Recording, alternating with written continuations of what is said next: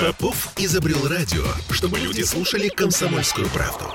Я слушаю радио КП и тебе рекомендую.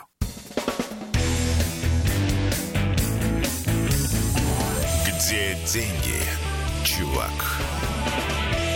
17.03 в Петербурге. И сегодня особенный эфир у нас с Дмитрием Прокофьевым, э, нашим экономическим экспертом и отцом-основателем блестящего телеграм-канала «Деньги и писец». Дмитрий, здравствуйте. Здравствуйте. Ну, я же не могу вас не спросить, да, про мобилизацию. Это же очевидно совершенно лежит на поверхности. 300 тысяч работников будут вырваны из российской экономики. На ваш взгляд, чем это грозит российской экономике? Пока мы говорим о 300 тысячах, да? Слушайте, а вот самое интересное, что этого никто не знает. И уже существует такая определенная конспирология, что вот когда министр, э, наш вице-премьер по экономике Андрей Белоусов буквально две недели назад говорил о том, что вот 300 тысяч человек у нас освобождается, да, угу. и вот тут же 300 тысяч появляется цифра. Это совпадение. Он... Не думаю. Нет, это совпадение, потому что зависимость здесь немножко другая. Когда вы забираете из экономики, вот вы кого-то мобилизуете, призываете, что происходит? Во-первых, этого человека надо на его рабочем месте кем-то заменить или распределить его нагрузку. Так. Второй момент. Э, ему нужно дать обмундирование, снаряжение, его нужно кормить, платить ему денежное содержание, и его надо вооружить. И ну, где-то он должен спать. Да, ему нужно построить, это все требует определенных ресурсов. Это возможно сделать, но это потребует еще чуть-чуть, чуть-чуть, чуть нагрузить всех, кто работает в соответствующих отраслях. То есть каждому придется работать немножко больше для того, чтобы дать возможность э, мобилизованному человеку выполнять свои обязанности. И это скорее плюс для экономики, чем а минус. А вот это большой вопрос. Потому что, э, с одной стороны, да, э, экономическая теория, она очень такая ловкая история.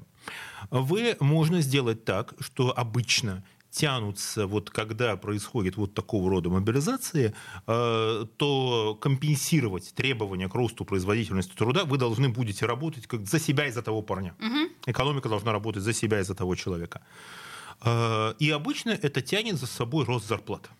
Ну вот как во время, например, известная история, во время Первой мировой войны, там рабочий на заводе в Петрограде, там на Путиловском, он получал там в 2014 году ну, 50 рублей, угу. а в 2017 году он получал 250 потому что заказы, требования, не хватало людей, и вот, естественно, у него были, соответственно, другие деньги в кармане.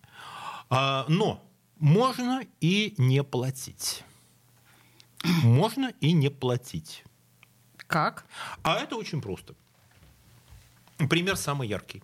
А, можно сделать так, э, чтобы э, вы... Ведь фактически нам платят не столько деньгами, сколько произведенными товарами.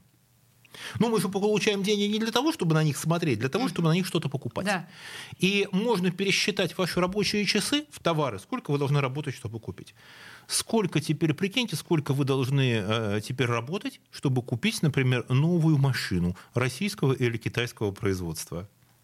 Угу. Понятная идея? Да, да. Дорогие товары. Вот эта инфляция, вот эти дорогие товары, которые вам придется сейчас покупать, да, то вот э, вам придется фактически, да, может быть, вам и заплатят чуть-чуть больше, но эти все чуть-чуть больше, они будут съедены вот этими высокими ценами. А увеличить производство гражданских товаров не получится, потому что если мы начинаем мобилизацию, то придется, э, естественно, всеми гражданскими отраслями в какой-то степени пожертвовать ресурсы.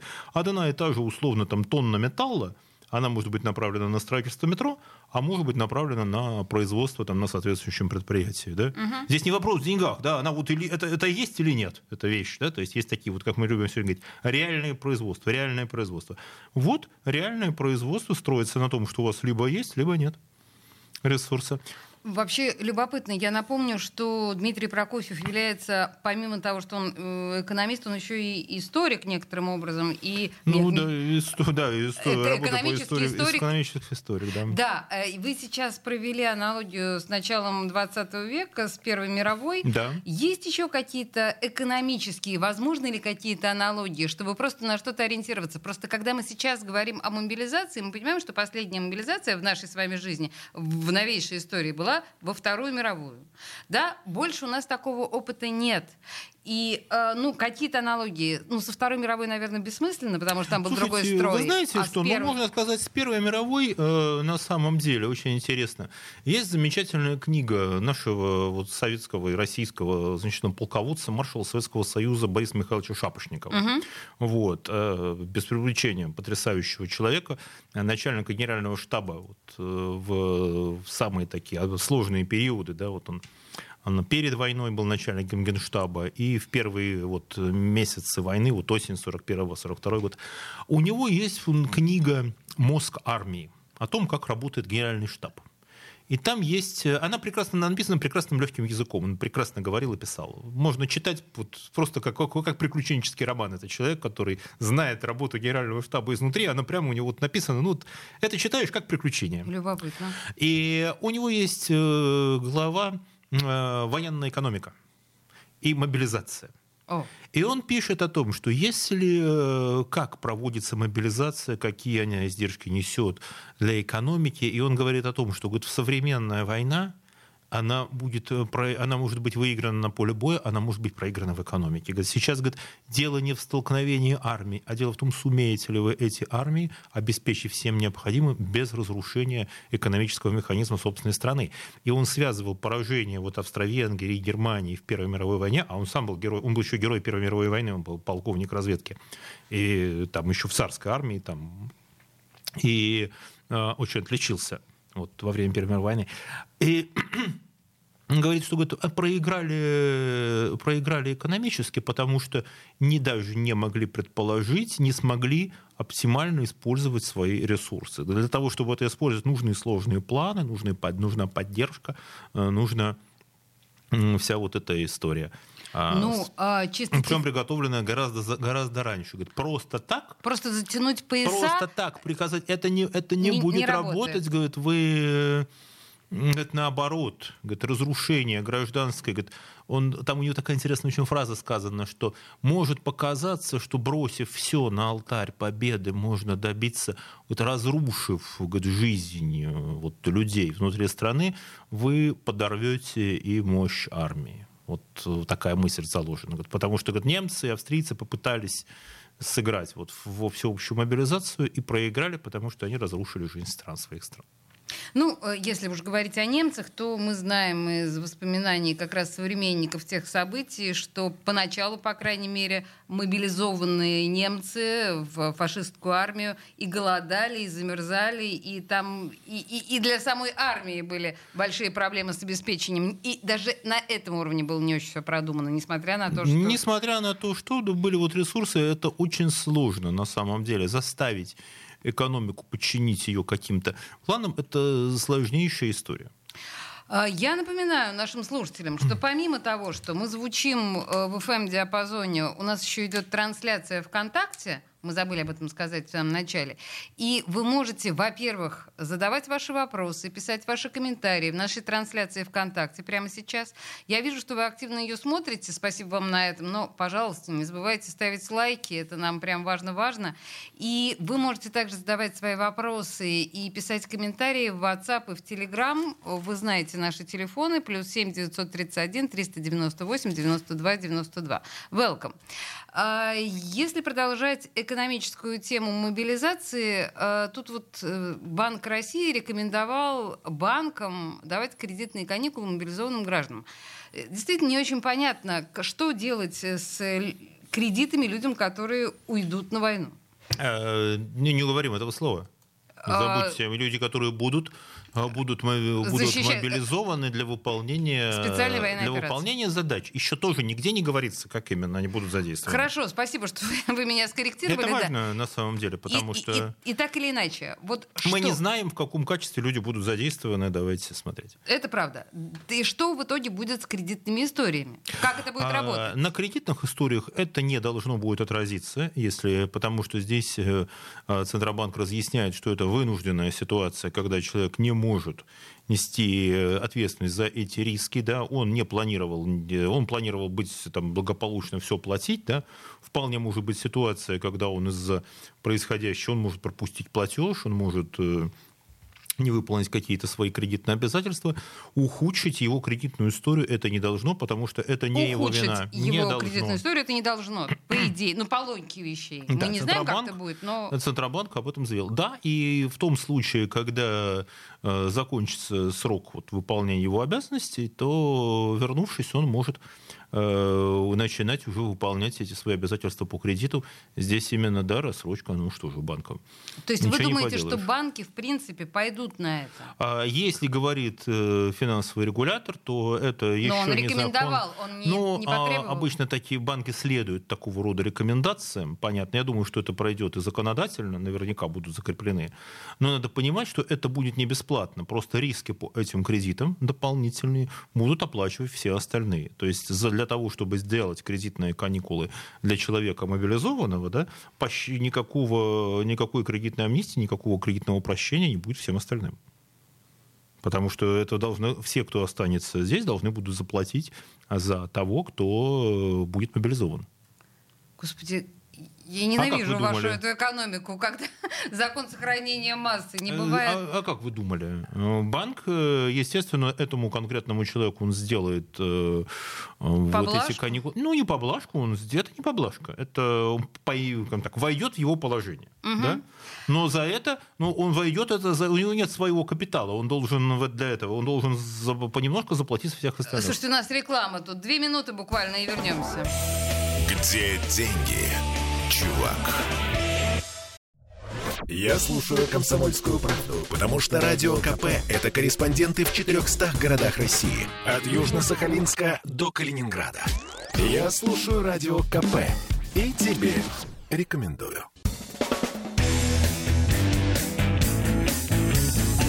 Где деньги, чувак?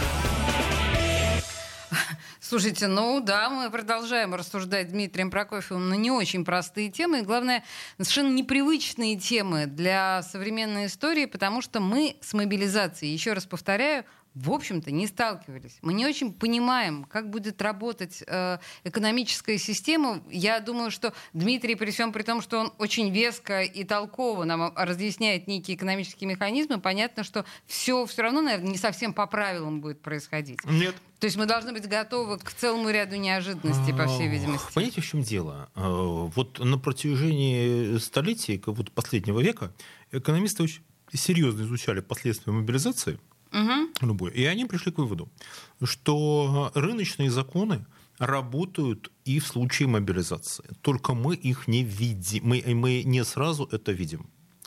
Uh, условно, экономика мобилизации – это экономика дефицита. То есть, э, если вы изымаете вот волевым решением, вы можете взять какой-то ресурс из одной отрасли экономики и переложить его в другое место. Вы хозяин-барин вы можете заплатить э, столько, сколько считаете нужным, пускай по минимуму. Пожалуйста, это ваше право, ситуация экстремальная. То есть есть какие-то нужно решить задачи, вот срочные, да, там построить танки, самолеты, вооружить людей, угу. вы это делаете. Но там, где вы изъяли этот ресурс, образуется брешь. Образуется брешь. Он и же дефицит. Он же дефицит. И у вас вопрос, вы можете заполнить его либо увеличением, э, либо заплатить за этот дефицит, заплатить уже столько, сколько это будет стоить, или просто остаться без этих товаров, без этого ресурса. Ну, сократится ваше э, потребление. Ну, например, как во время Второй мировой войны, например, на Западе у женщин не было этих самых шелковых чулок. и шелковых и нейлоновых чулок, все шло на парашюты да, там на парашюты, на материалы, вот все из этого все изготовляли. Ну, вот надо технику. сказать, что отсутствие шелковых чулок тогда э, достаточно серьезно, как называется, э, использовали в патриотических целях, в патриотических лозунгах, и женщины гордились, что они ходили не в, челковых, не в шелковых чулках. Да, но с другой стороны, то же самое. Э, во время войны, если говорить, да, например, э, по ленд-лизу, по поставкам вот Советский Союз, э, союзники привезли практически вот весь продовольственный паек Красной Армии, хлеб и мясо. Знаменитая американская тушенка. Да, это привезли оттуда. Что это дало здесь? Это дало возможность. Советские Союз ну, не собирали уже урожай во время войны. Угу. Ведь были, когда ну, были потеряны главные пахотные площади, армию надо было как-то кормить. Был мобилизован, значит, соответственно, людей, которые получили, вот, э, можно было армию кормить, значит, можно было мобилизовывать людей из деревни, направлять их на фронт. И не трогать рабочих в городах. Потому что рабочие во время войны стояли у станков, они делали оружие. И то же самое американцы привезли не только военную технику и станки, они привезли еще и множество, как бы мы сейчас сказали, потребительских товаров, вплоть до каких-то детских вещей. Это дало возможность рабочих, которые занимались производством вот этого на фабриках, да, перебросить их на военное производство, потому что рабочий, который знает ткацкий станок, он как-нибудь себе токарный освоит, он уже здесь в городе, надо просто ему ходить на другое предприятие. Мгм. Э, Грузовики, Логично. да, грузовики, которые Додж. да, грузовики, студебекеры, и доджи, да. которые привезли э, в Советский Союз, они дали возможность... Советский Союз потерял часть э, вот своей дорожной сети, да, дороги на Дальнем Востоке, на Урале, там за Волгой были и плохие. Но американские мощные грузовики позволили быстрее перевозить все необходимые ресурсы, перевозить между, значит, соответственно, э, предприятиями, да. Мгм. Советский Союз потерял э, нефтеперерабатывающие заводы, американцы привезли к своим истребителям еще и свой бензин. То есть здесь э, это было очень... А вот у немцев, например, этого не было. Вот такой помощи у них. Они... Ну, я надеюсь, у немцев вообще никакой помощи не было. Никакой. Ну, Мгм. они, смотрите, они их получали там из- через третьи страны, через какие-то схемы, у них э, тоже была сложно устроена экономика, но тем не менее, да, э, вот это в соревновании экономик уже с 1942 года было понятно, что как экономика Германия проиграет. Советский Союз, подключенный, вот подключенный в мировую экономику, он, естественно, был сильнее. Так, а теперь еще один важный экономический аспект происходящего сейчас. Это то, что мы знаем, что вчера, буквально после, ну, как только э, Владимир Путин закрыл рот, объявив нам исторический, э, да, вот этот вот свой посыл, мы знаем, что рухнули, а, ру- рухнул рынок российских акций. Но мы знаем, что он достаточно быстро стал выкарабкиваться. А, объясните вот этот а, механизм и как будет дальше. Этого не знает даже сам российский рынок. Здесь ситуация какая была? Э, Скорее всего, э, на этом рынке те, кто у нас сейчас нас происходит как инструмент такой перераспределения собственности. Те, кто, ведь когда эти акции продаются, их кто-то покупает. И э, тот, кто знает, что будет дальше, да, он имеет возможность сейчас зарабатывать на этом огромные деньги, который знает примерно Никак шаги. не, не, не, Они примерно не себе... расколоть нашего экономиста. Почему? Владельцы этих акций крупные. Понятно, что э, их не интересуют наши с вами, там, у кого-то куплены там акции там, на, на, на 50, на 100, там, на 200 тысяч рублей. Это никого не интересно.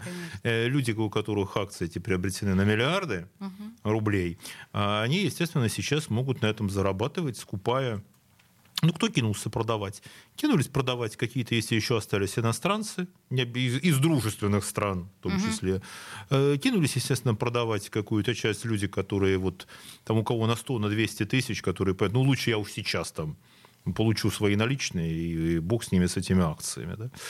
Вот. Ну, а тот, кто их скупает, м, в том числе и в интересах, э, эм, в интересах правительства. Потому что у нас крупнейшие компании, они ну, не могут они существовать без коллаборации и сотрудничества с правительством.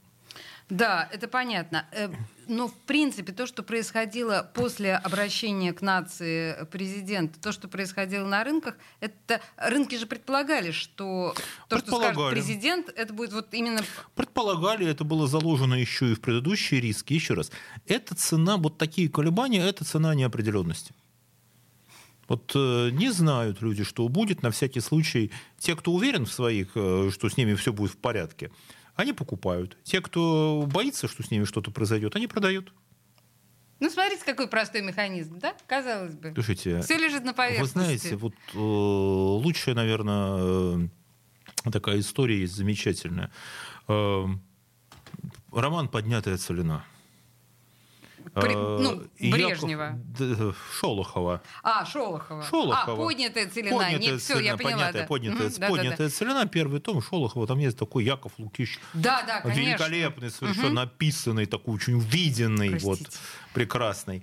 Да, вот такой крепкий, крепкий хозяин, да, и там есть такой замечательный эпизод, что вот, э, и когда начались вот там Первая мировая война, вот революция, все, Яков Лукич с присущим ему такой дальновидностью, он так тихонечко, незаметно спустил все, на, все нажитое, продал паровой двигатель, продал скотину, свернул посев, закопал золото, все это против золота и серебро, закопал это в, у себя в огороде, сумку, говорит, приготовился.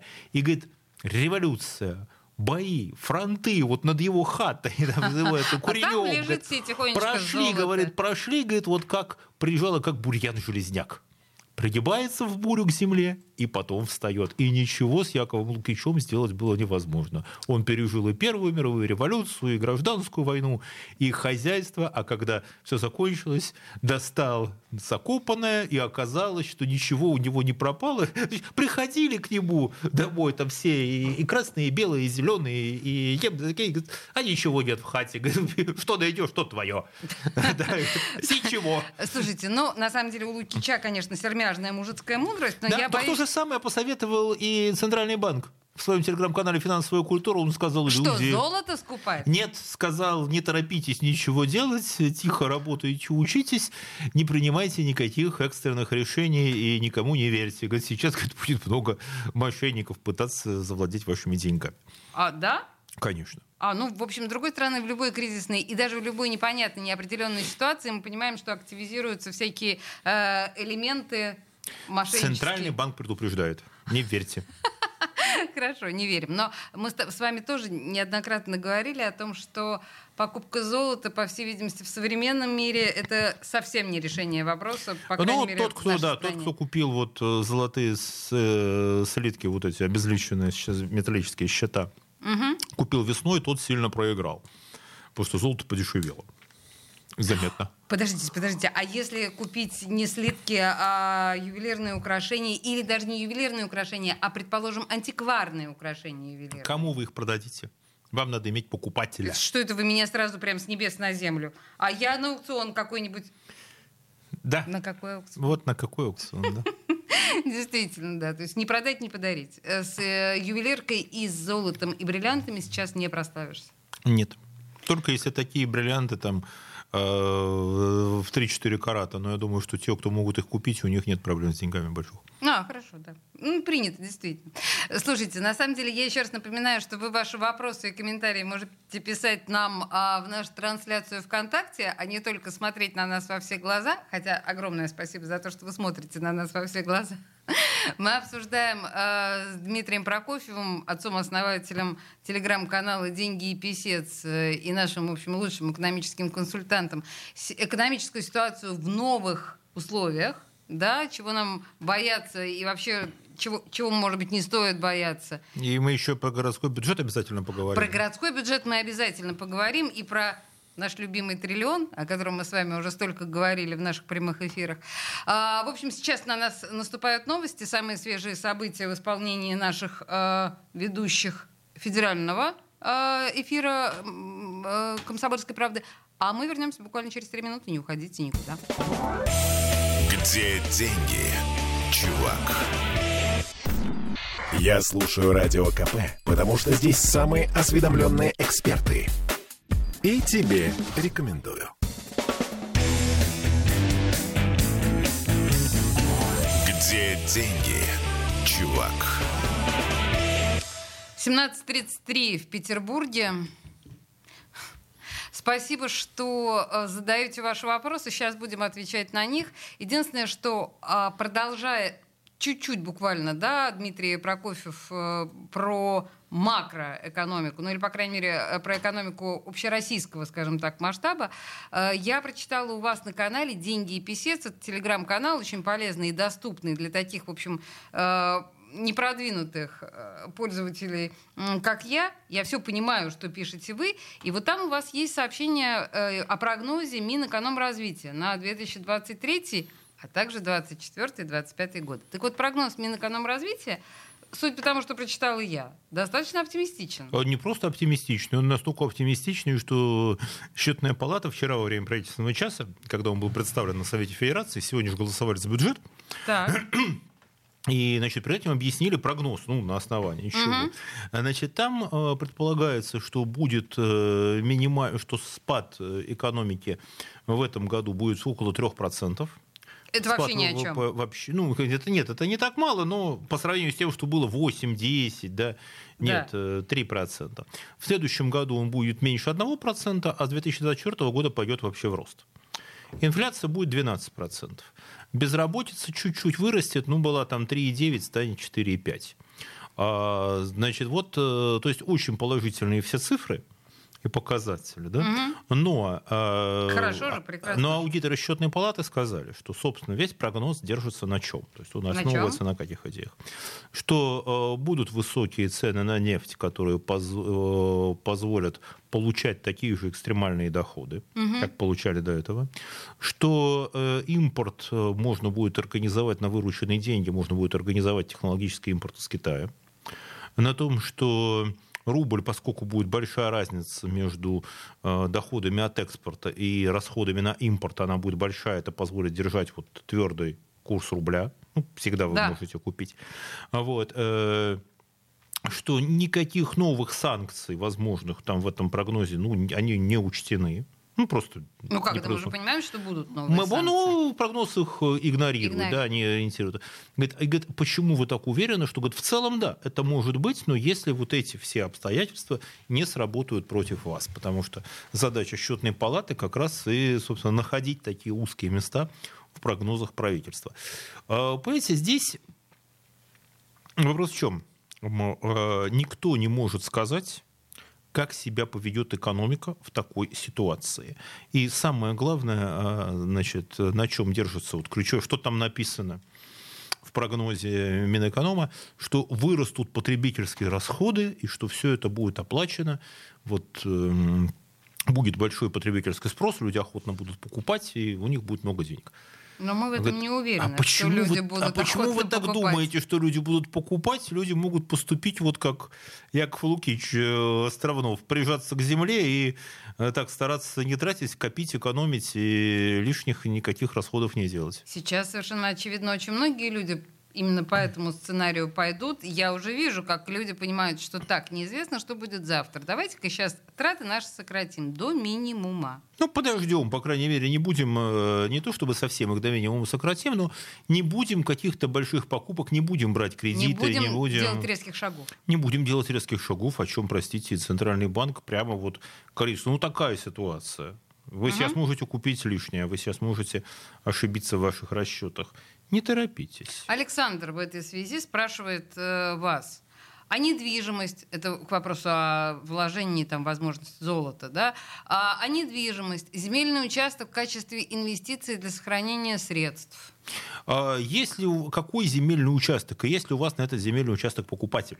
Понимаете, сами вы просто сам по себе земельный участок, да, он зависит от того, где он находится, э, где там какие там дороги, что вы собираетесь на нем делать. Если вы собираетесь построить на нем дом, да, для себя жить, это так себе инвестиция, потому что нет, вы все это можете сделать. Но вопрос, кому вы, если вы его строите себе, то это не инвестиция. Вы, в инвестиция, когда вы планируете что-то его потом продать Ну подождите, дороже. ведь есть такая, ну, такой устойчивый народный миф, что в любом случае жилье, да и недвижимость никогда не дешевеют. Они в любом случае дорожают. И если мы покупаем, условно говоря, квартиру, это всегда будет у нас, ну, как бы на черный день. Она будет на черный день с той точки зрения, сколько есть понятие такое чистой приведенной стоимости. Это значит, что, например, сейчас, да, вы э, купили квартиру за, там, ну, за 100 тысяч рублей, пускай ну, будет, за 100 тысяч да. единиц, да? Пускай вы ее, э, вы продали ее через 10 лет, вы продали ее за 200 тысяч, да, она в цене. Но эти 200 тысяч, если перевести их в те цены, по которым были сейчас, они могут быть 50 стоить, понимаете? Угу. То есть товаров, а товаров вы можете купить только на 50 в старых рублях. Да, я поняла эту математику. То есть вы можете купить, да, формально она будет дороже. Но э, продав, э, выручив эти деньги, вы можете увидеть с ужасом, что купить на них вы можете намного меньше, чем могли бы купить э, несколько лет назад. То есть вы полагаете, что на вопрос Александра классная ли идея вложить средства в недвижимость, надо смотреть всякий раз по... Надо смотреть всякий раз. Вопрос, что вы с этой недвижимостью собираетесь делать. Обычно у нас люди понимают так, что я сейчас вложу эти Земельный деньги... участок, да, мы видим? Или земельный участок, я смогу его потом как-то сдавать в аренду, что-то буду получать, Мгм. как вот такую маленькую компенсацию, да? Но, с другой стороны, вам может э, математика подсказать, что, может быть, просто вот ту сумму, которую вы собираетесь вложить, да, вы лучше так потихонечку на себя будете тратить сейчас, и ни во что никуда их нее не направляя. Александр. Да. Да. а вот Александр Николаевич э, задает нам вопрос такой. А, просто деноминация, знак вопроса. А, вряд ли. Потому что деноминация а, будет предполагать это, что у нас там вместо там, 100 рублей будет рубль, да? Да. Сократить. Чем больше нулей на купюрах, тем легче прятать в них какие-то дополнительные расходы, тем легче прятать в них инфляцию. Это здесь вот людям просто Какое будет... простое правило, лежащее на Да. поверхности. И просто э, если перевести сейчас, например, э, в, э, ну, допустим, вообразим себе такую ситуацию, что вдруг все вот у нас превращается, вот нули эти стираем, да, Мгм. например. Э, И вот то, что, например, стоило сейчас э, 85 рублей, да, оно не будет стоить 85 копеек, оно будет стоить 90 копеек или сразу уж рубль. Рубль, ага. Оно сразу будет стоить рубль. Сразу вот получите вот такой вот, э, вы сразу это почувствуете. Э, Денежная реформа. Э, Вы знаете, не исключаю через какое-то время, потому что в России два, два опыта вообще два опыта мобилизации в России, они заканчивались э, денежными реформами большими, что в Первую мировую войну?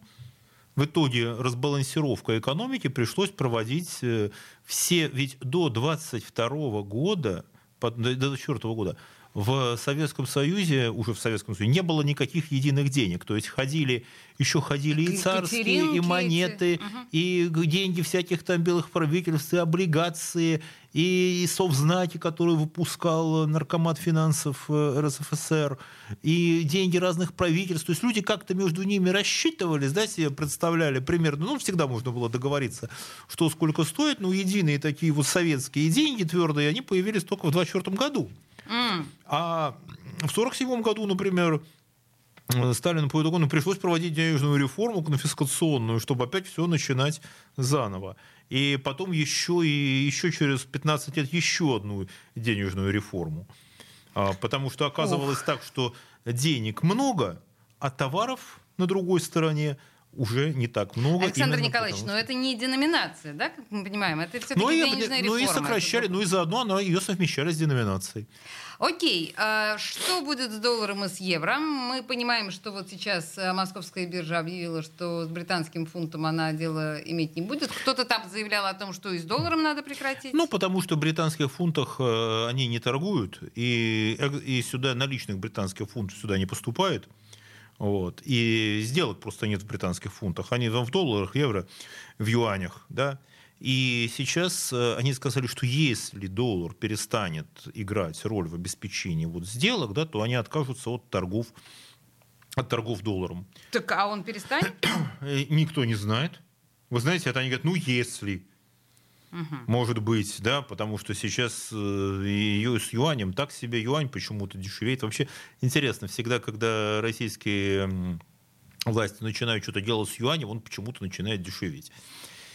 Китайцы что-то там мутят с ним. Что-то всяко, да, это понятно. Ну, потому что юань это такая валюта, которой вы нигде не можете рассчитываться, кроме как в Китае. Ага. Она не конвертируемая, и э, Китай считает как раз это своим преимуществом. да, У нас хотите- сейчас один коллега просто вот буквально сегодня, вчера пытался купить 5000 евро.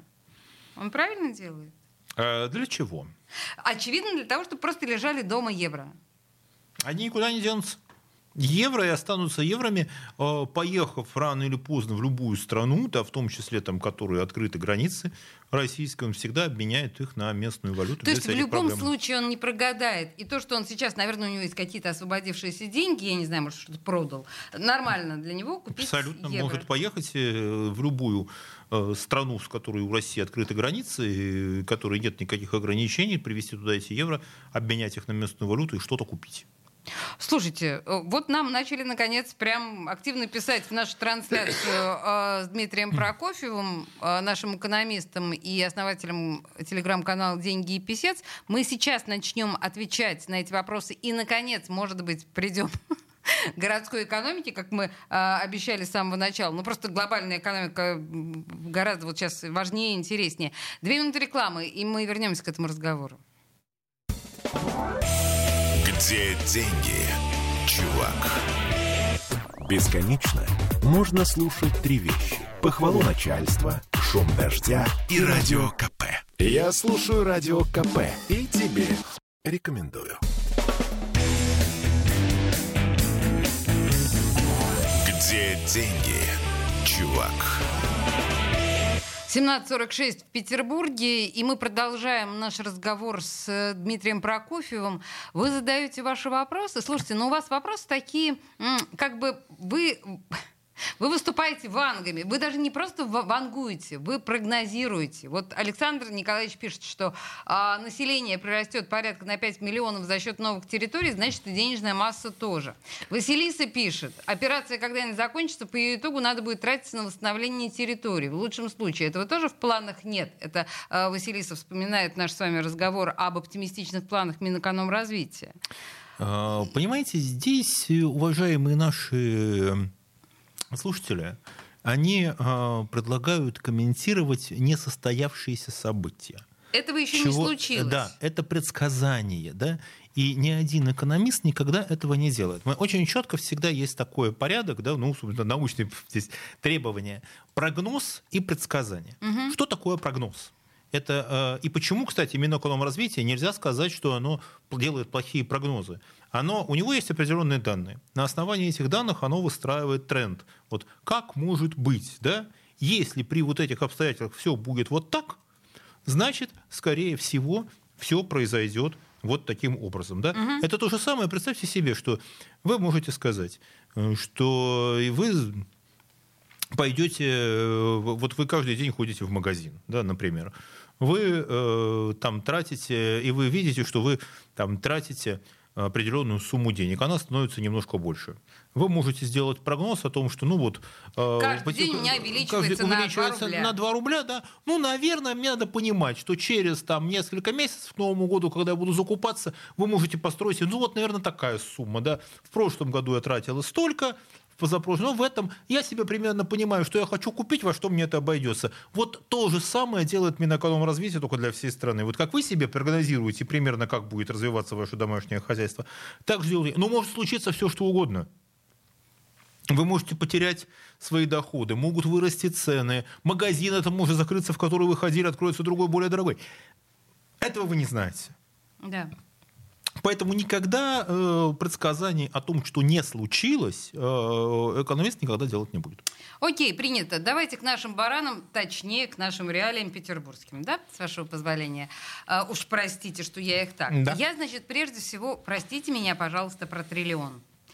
Э, смотрите. Дай а, триллион, дай триллион. Дай триллион, да. А мы сегодня узнали, сегодня, по-моему, или вчера, что а, расходы на метро, мы сегодня будем говорить об этом с Дмитрием Делинским в линейке, со специалистом именно по метро, а, расходы сокращаются почти двое. 54 миллиарда обещали, значит, нам на метро в 2023 году, теперь оказалось, что их всего 30. Ну и так далее. Мы самый дорогой после Москвы город с точки зрения доходов в бюджет тот э, благо, как это называется, о чем мечталось Беглову всю дорогу, тот триллион как бы оказался вот у нас в руках. Мы самые прям дорогие. И да, что? только у Москвы этих триллионов... Три. Три. Да, да. три раза. Значит, ну, во-первых, он почему оказался? Это кто кормилец Петербурга? Да «Газпром», понятно. Не только. Вот главное, это сами горожане. Это наш НДФЛ, это 364 миллиарда, если не ошибаюсь. Угу. Да? И потом уже налог на прибыль организации 282 миллиарда. Вот, э, и вот там и как раз газпромовские-то деньги здесь и есть. Угу. Вот он помог дотянуть до вот этого триллиона, и все остальное помог дотянуть «Газпром». Но а правительство прекрасно понимает, что в следующем э, году этих денег может не быть. И метро для него в данном случае не приоритетная история. Почему? Потому что что такое метро? Метро – это металл. Метро – это железо, метро – это труба. Так. Метро это металл, метро это бетон, метро это арматура, э, метро это э, вот эта дорогая вся техника, это электричество, угу. которое все это будет. Это зарплата очень квалифицированных специалистов, которые занимаются строительством, да. Все эти ресурсы, они сейчас могут быть направлены совершенно по другому адресу. Мы понимаем, по какому. Угу. И, соответственно, выбирайте вот эти ресурсы невозможно одновременно при ним вот э, оплачивать какие-то принятые решения, мы понимаем, какие, принятые городом, и одновременно выплачивать метро. Э, металл не может быть использован и там, и там одновременно. Или за него должно быть заплатить, или надо купить еще. У города ограниченный ресурс, он выбрал свои приоритеты. Вместо ровых число не вошло. Тем более, что власти видят, что город развивается и так. Жители покупают э, автомобили, э, ездят на такси, вот эти вот там транспортные реформы, маршруток. Ну и что? Покупают квартиры и покупают. Никаких э, проблем с тем, что нету метро, со стороны жителей не возникает. Да? Серьезно? Да. И зачем? зачем? С точки зрения города нет. Они не видят никаких экономических потерь от того, что, ну, условно говоря, совсем простой вариант. Вот э, если, если бы жители каких-то районов, в котором нет метро, да, вот один день бы они бы не вышли бы на работу, ну, случилось мы вот не призываем Мы, нет, мы просто говорим гипотетическую ситуацию. Вдруг оказалось бы так, что вот какой-нибудь очередной снегопад, ага. который парализовал город, и жители не могут добраться до, до места работы. Ну, не вышли по объективным причинам. Mm-hmm. Ну, физически не пройти в снегу. А, прыгнули, остались дома. Э, поверьте, в следующий раз такого бы не допустили. А так мы видим, что ну, несмотря ни на какие люди добираются, экономика работает и продолжает работать. Я в этой связи хотела бы вас спросить. 600 миллионов э, рублей на новогодние украшения планируется потратить в этом году. Может быть, нам сократить... Э, ну, новогодние украшения можно прошлогодние взять, по большому счету. Если у нас такие Но приоритеты.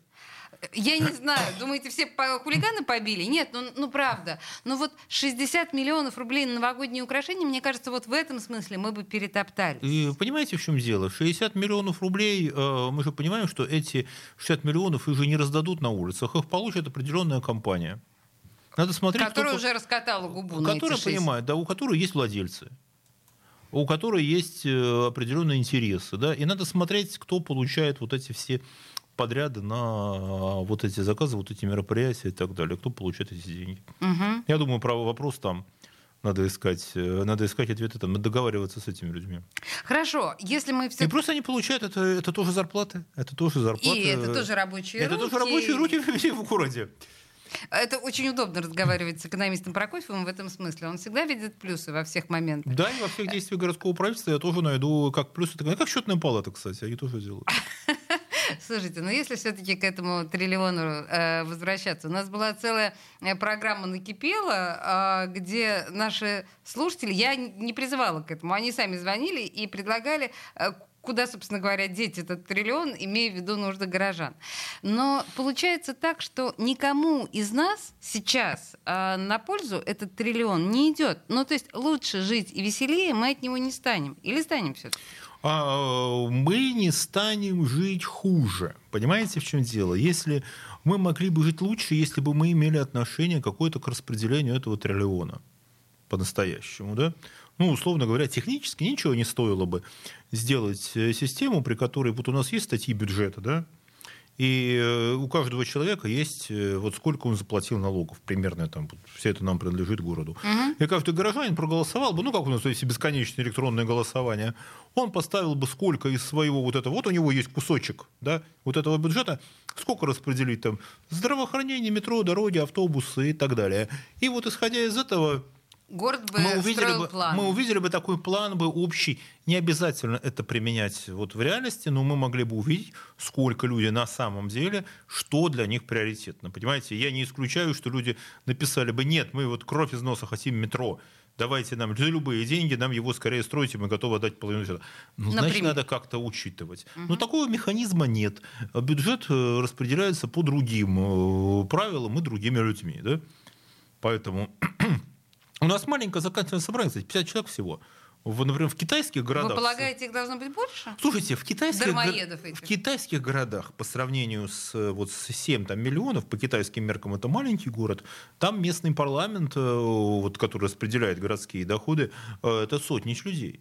Это целые фракции, это большая, это большая история, это большое дело. Я думаю, что там другой механизм э, действует. Другой механизм в том числе. Но, тем не менее, э, триллион – это немало.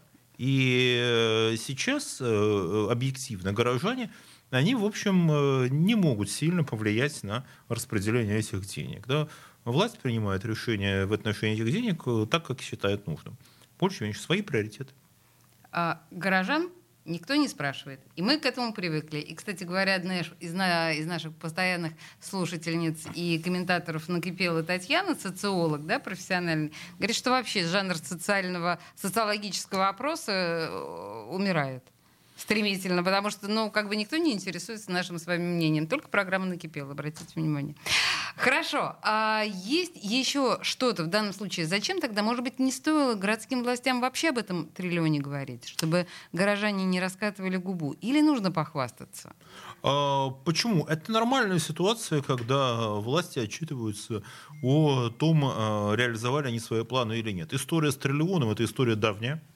Я помню еще года два, наверное, назад а, там, на телевидении, да, как раз во время ковида, когда все это началось, э, на 78-м канале, комментарии меня спросили, говорят, а вот реально, что Петербург получил триллион? Я говорю, конечно. А, вы тогда уже сказали, Я что говорю, реально, есть, конечно. да. Мгм. И сейчас, э, ну, если сюда переедет «Газпром», поэтому можно будет это получить. Это вот как, это определенный прогноз тренда. Ничего особенного. Вот, поэтому сейчас э, власти это получили, одна высота взята. Вопрос, как удержаться на ней, чтобы этот триллион не был такой вот единственной разовой акцией. Ладно, пусть это нас все с вами радует, и пусть радует Беглова. Дмитрий Прокофьев был в студии радио «Комсомольская правда». Читайте, пожалуйста, телеграм-канал «Деньги и писец». Там ответ на все вопросы, которые мы не успели обсудить сегодня. Где деньги, чувак?